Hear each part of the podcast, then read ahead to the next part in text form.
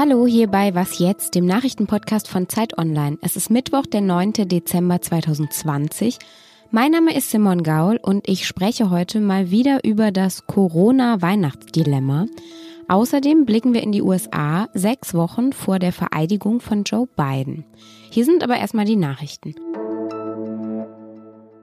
Wegen der hohen Infektionszahlen gelten in Bayern ab heute neue Corona-Maßnahmen. Menschen sollen ihre Häuser nur dann verlassen, wenn sie zur Arbeit, zum Arzt oder zum Supermarkt gehen, wenn sie Sport machen oder wenn sie jemanden besuchen wollen. Schulklassen ab der achten Klasse werden geteilt und abwechselnd unterrichtet. An den geplanten Lockerungen über Weihnachten will Bayern aber festhalten zwischen dem 23. und 26. Dezember. Da dürfen sich, Stand heute, zehn Erwachsene plus zugehörige Kinder unter 14 Jahren treffen. Und noch eine zweite Corona-Nachricht. Bundeskanzlerin Angela Merkel will sich heute zur Neuverschuldung für das Jahr 2021 äußern. Finanzminister Olaf Scholz hat in seinem Budgetentwurf eine sehr hohe Neuverschuldung eingeplant. Er geht von 180 Milliarden Euro aus zurzeit. Und Merkel hatte diese Neuverschuldung bereits in ihrem Videopodcast verteidigt.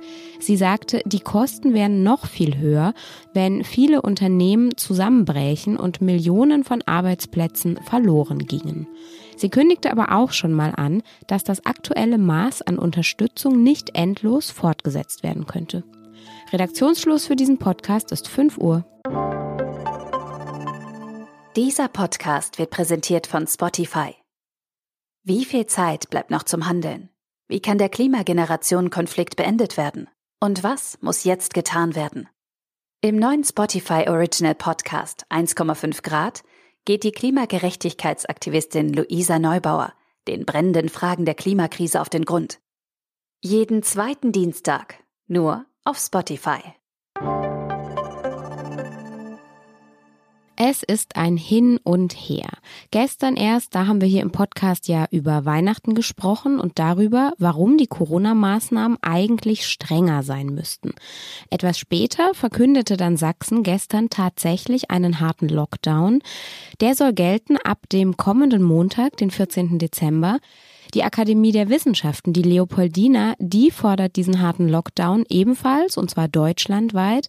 Vermutlich werden Bund und Länder die aktuellen Regeln, die ja eine Lockerung über Weihnachten und Silvester beinhalten sollen, bis Ende dieser Woche jetzt auch tatsächlich nochmal anpassen. Das ganze Hin und Her, das ist anstrengend und es nervt, aber wir dürfen nicht vergessen, es sterben eben immer mehr Menschen durch die Corona-Pandemie. Viele Intensivstationen kommen an ihre Kapazitätsgrenzen. Es ist keine einfache Situation für Kanzlerin Angela Merkel und für die Regierungschefinnen und Chefs der Länder, die uns da irgendwie durchmanövrieren müssen. Und über dieses Durchmanövrieren, da spreche ich jetzt mit meinem Kollegen Michael Schlieben aus dem Politikressort. Hallo Michael. Hi, grüß dich. Du hast geschrieben, Merkel steckt in einem Dilemma. Was genau ist denn ja ihr Dilemma? Naja, das Vorwurf oder der Vorwurf an die deutsche Corona-Politik ist ja eigentlich schon seit einem halben Jahr oder seit es diese Corona-Politik überhaupt gibt, dass es keine Planung gibt, dass es Stückwerk ist, dass die Politiker sich durchwursteln. Und diesmal muss man zugestehen, gab es ja das erkennbare Ziel, vorausschauend Politik zu machen. Also schon Mitte Oktober hat man sich auf diese Maßnahmen geeinigt, unter denen wir gerade leben die transparent sein sollten, nämlich bis Weihnachten gelten diese und diese Regeln. Jetzt allerdings sind wir gut zwei Wochen vor Weihnachten und die Politik merkt, ja, vielleicht reichen die Maßnahmen gar nicht. Also das Dilemma besteht darin, dass man sich entweder von dem Plan löst und schärfere Maßnahmen einführt, was Merkel gar nicht so unrecht wäre. Das könnte aber auch heißen, dass wir alle nochmal Weihnachten neu planen müssen und wir ahnen auch schon, welche Empörung sowas hervorrufen wird. Oder dass man an dem Plan festhält, der Mitte Oktober getroffen worden ist und halt in Kauf nimmt, dass weiter Leute sterben und sich infizieren. Sachsen hat das jetzt ja gemacht. Da gibt's jetzt den harten Lockdown über Weihnachten und Silvester hinaus. Die Zahlen in Sachsen sind ja auch wirklich dramatisch. Dieser Schritt erscheint also absolut logisch. Trotzdem werden vermutlich viele Menschen ihre Regierung dafür wieder kritisieren. Ja, schon. Also man kann schon ahnen, dass solche Maßnahmen den Frust verstärken werden, zumal bei eingeschworenen Corona-Leugnern oder bei Querdenkern, bei Leuten, die sagen, die Politik übertreibt maßlos und zwar schon seit einem halben Jahr und ich habe keinen Bock mehr auf den Scheiß. Das gibt's ja durchaus, kennen wir alle. Oder auch bei Leuten, die, die beruflich existenziell jetzt gerade davon betroffen sind. Also das darf man auch nicht negieren, das sind ernste Sorgen und Probleme. Klar, die werden jetzt darüber überhaupt nicht fröhlich sein. Aber man kann sich auch fragen, wie, was wir eben besprochen haben, was sollte, hätte Kretschmer anders machen sollen? Zusehen, wie die Leute weiter sterben, sozusagen, oder hätte, soll er jetzt reagieren? Was ist die Aufgabe von Politik? Was da noch dazu kommt, was ich ganz interessant finde, ist, dass jetzt gerade Corona die deutsche Provinz, wenn man so sagen will, erreichen. Jetzt merken viele zum ersten Mal, oha, das betrifft uns ja auch. Und in meinem Landkreis gibt es vielleicht sogar auch nur vier Intensivbetten und die sind alle schon voll. Also da entsteht vielleicht noch eine neue Bezugnahme zu dem ganzen Problem. Und was würdest du jetzt sagen, schlägt sich da eigentlich unsere Bundesregierung gerade ganz gut und auch die Landesregierungen oder nicht? Das ist ein bisschen too close to call. Also ich glaube, es gibt nach wie vor, das sieht man auch an den Umfragen, ein recht hohes Vertrauen, was die Maßnahmen angeht und auch eine Akzeptanz. Es ist natürlich nervig und wir alle haben keine Lust an Weihnachten irgendwie alleine da vor dem Fernseher zu sitzen und es wird wahrscheinlich darauf hinauslaufen, dass jetzt die Maßnahmen verschärft werden am Donnerstag oder wann es auch immer sein wird. Es ist eine total blöde Situation für die Politik und an Betracht der Lage ist es okay, würde ich sagen. Aber es ist ja auch ein ständiger ongoing Prozess. Also mal schauen, was wir, was wir beide, was die ganze Gesellschaft in drei, vier Monaten sagt. Danke dir. Gerne doch.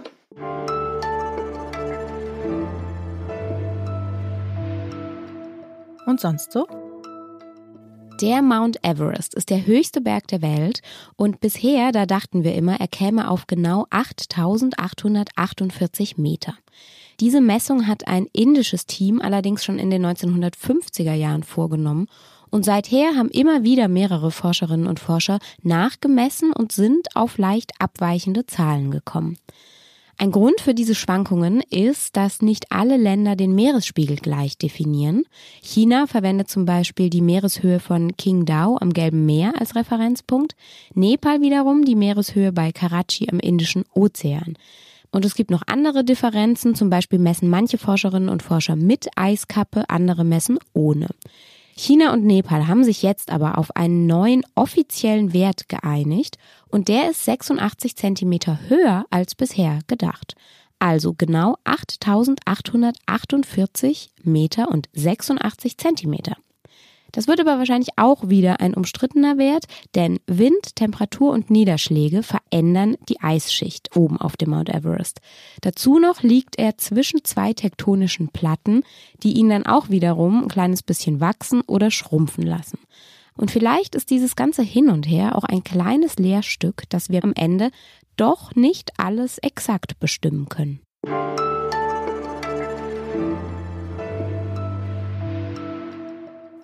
Gut einen Monat ist die Wahl in den USA jetzt her. Präsident Donald Trump hat die Wahl verloren, hat seinem Kontrahenten Joe Biden aber bis heute noch nicht zur gewonnenen Wahl gratuliert. Immerhin hat er Ende November die Übergabe der Amtsgeschäfte eingeleitet. Er scheint also zumindest zu akzeptieren, dass er das Weiße Haus räumen muss. So viel Zeit für seinen Umzug bleibt ihm auch gar nicht mehr, denn heute in sechs Wochen, am Mittwoch, den 20. Januar, soll Joe Biden als neuer Präsident vereidigt werden. Wie geht es in den USA denn weiter in diesen kommenden Wochen?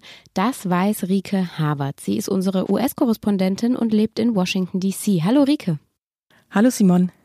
Was passiert denn jetzt bis zum 20. Januar noch alles? Also formal war gestern erstmal ein wichtiger Tag, weil da war der sogenannte Safe Harbor, also der sichere Hafen. Bis gestern mussten alle Bundesstaaten ihre Ergebnisse ausgezählt und bestätigt haben. Das heißt, juristisch kann dagegen jetzt niemand mehr vorgehen, auch Donald Trump nicht. Und am nächsten Montag wird dann das Electoral College, also die Wahlmänner und Wahlfrauen werden dann Joe Biden tatsächlich wählen. Das wird dann ausgezählt Anfang Januar und am 20. Januar ist dann die Amtsübergabe mit der Amtseinführung von Joe Biden. Und also normalerweise macht man das ja so, dass man seinem Nachfolger im Job irgendwie persönlich das alles nochmal ein bisschen erklärt. Werden die das denn machen? Eher unwahrscheinlich. Also grundsätzlich läuft so eine Amtsübergabe auch über die Ministerien. Das ist ja ein Wahnsinnsakt, das von einer Regierung zur nächsten zu übergeben. Mittlerweile läuft sie. Das bedeutet auch, dass Joe Biden mittlerweile Sicherheitsbriefings erhält. Das ist zum Beispiel wichtig, dass er natürlich in Sachen eingebunden wird, die Geheimhaltungsstufen haben.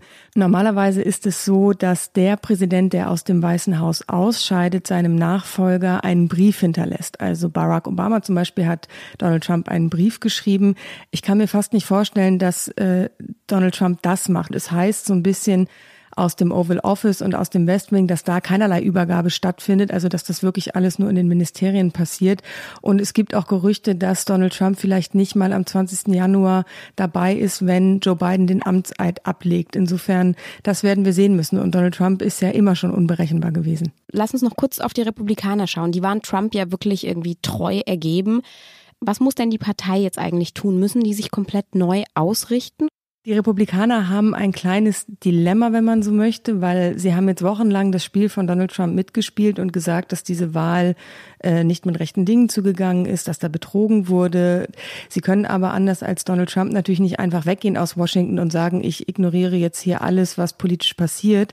Das heißt, so Figuren wie Mitch McConnell, der momentan noch Mehrheitsführer im Senat ist, der muss dann mit der neuen Regierung zusammenarbeiten und der muss also aus dieser Erzählung irgendwann aussteigen, dass Joe Biden nicht gewonnen hat, weil dann sitzt er ja im Weißen Haus. Und gleichzeitig kann die Partei aber auch nicht sagen, jetzt äh, fallen wir Donald Trump in den Rücken, weil mehr als 74 Millionen Menschen haben Donald Trump in diesem Jahr nochmal gewählt. Das sind unfassbar viele Menschen und das sind Wählerinnen und Wähler, die die Partei braucht. Was natürlich problematisch an dieser ganzen Sache ist, dass eine der beherrschenden zwei Parteien in diesem Land demokratiegefährdende Behauptungen und Lügen mitgetragen hat. Und das ist etwas, was man, glaube ich, von außen sehr kritisch sehen muss.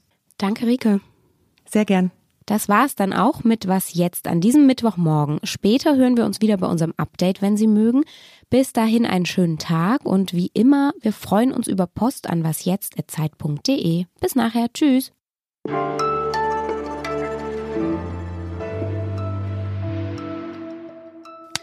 Ah, guck mal, ich klatsche schon, weil ich denke, ich bin in der anderen Podcastaufnahme. Jetzt gehe ich gleich mit Klaus in die Aufnahme und dann starte ich immer in meinen Tag.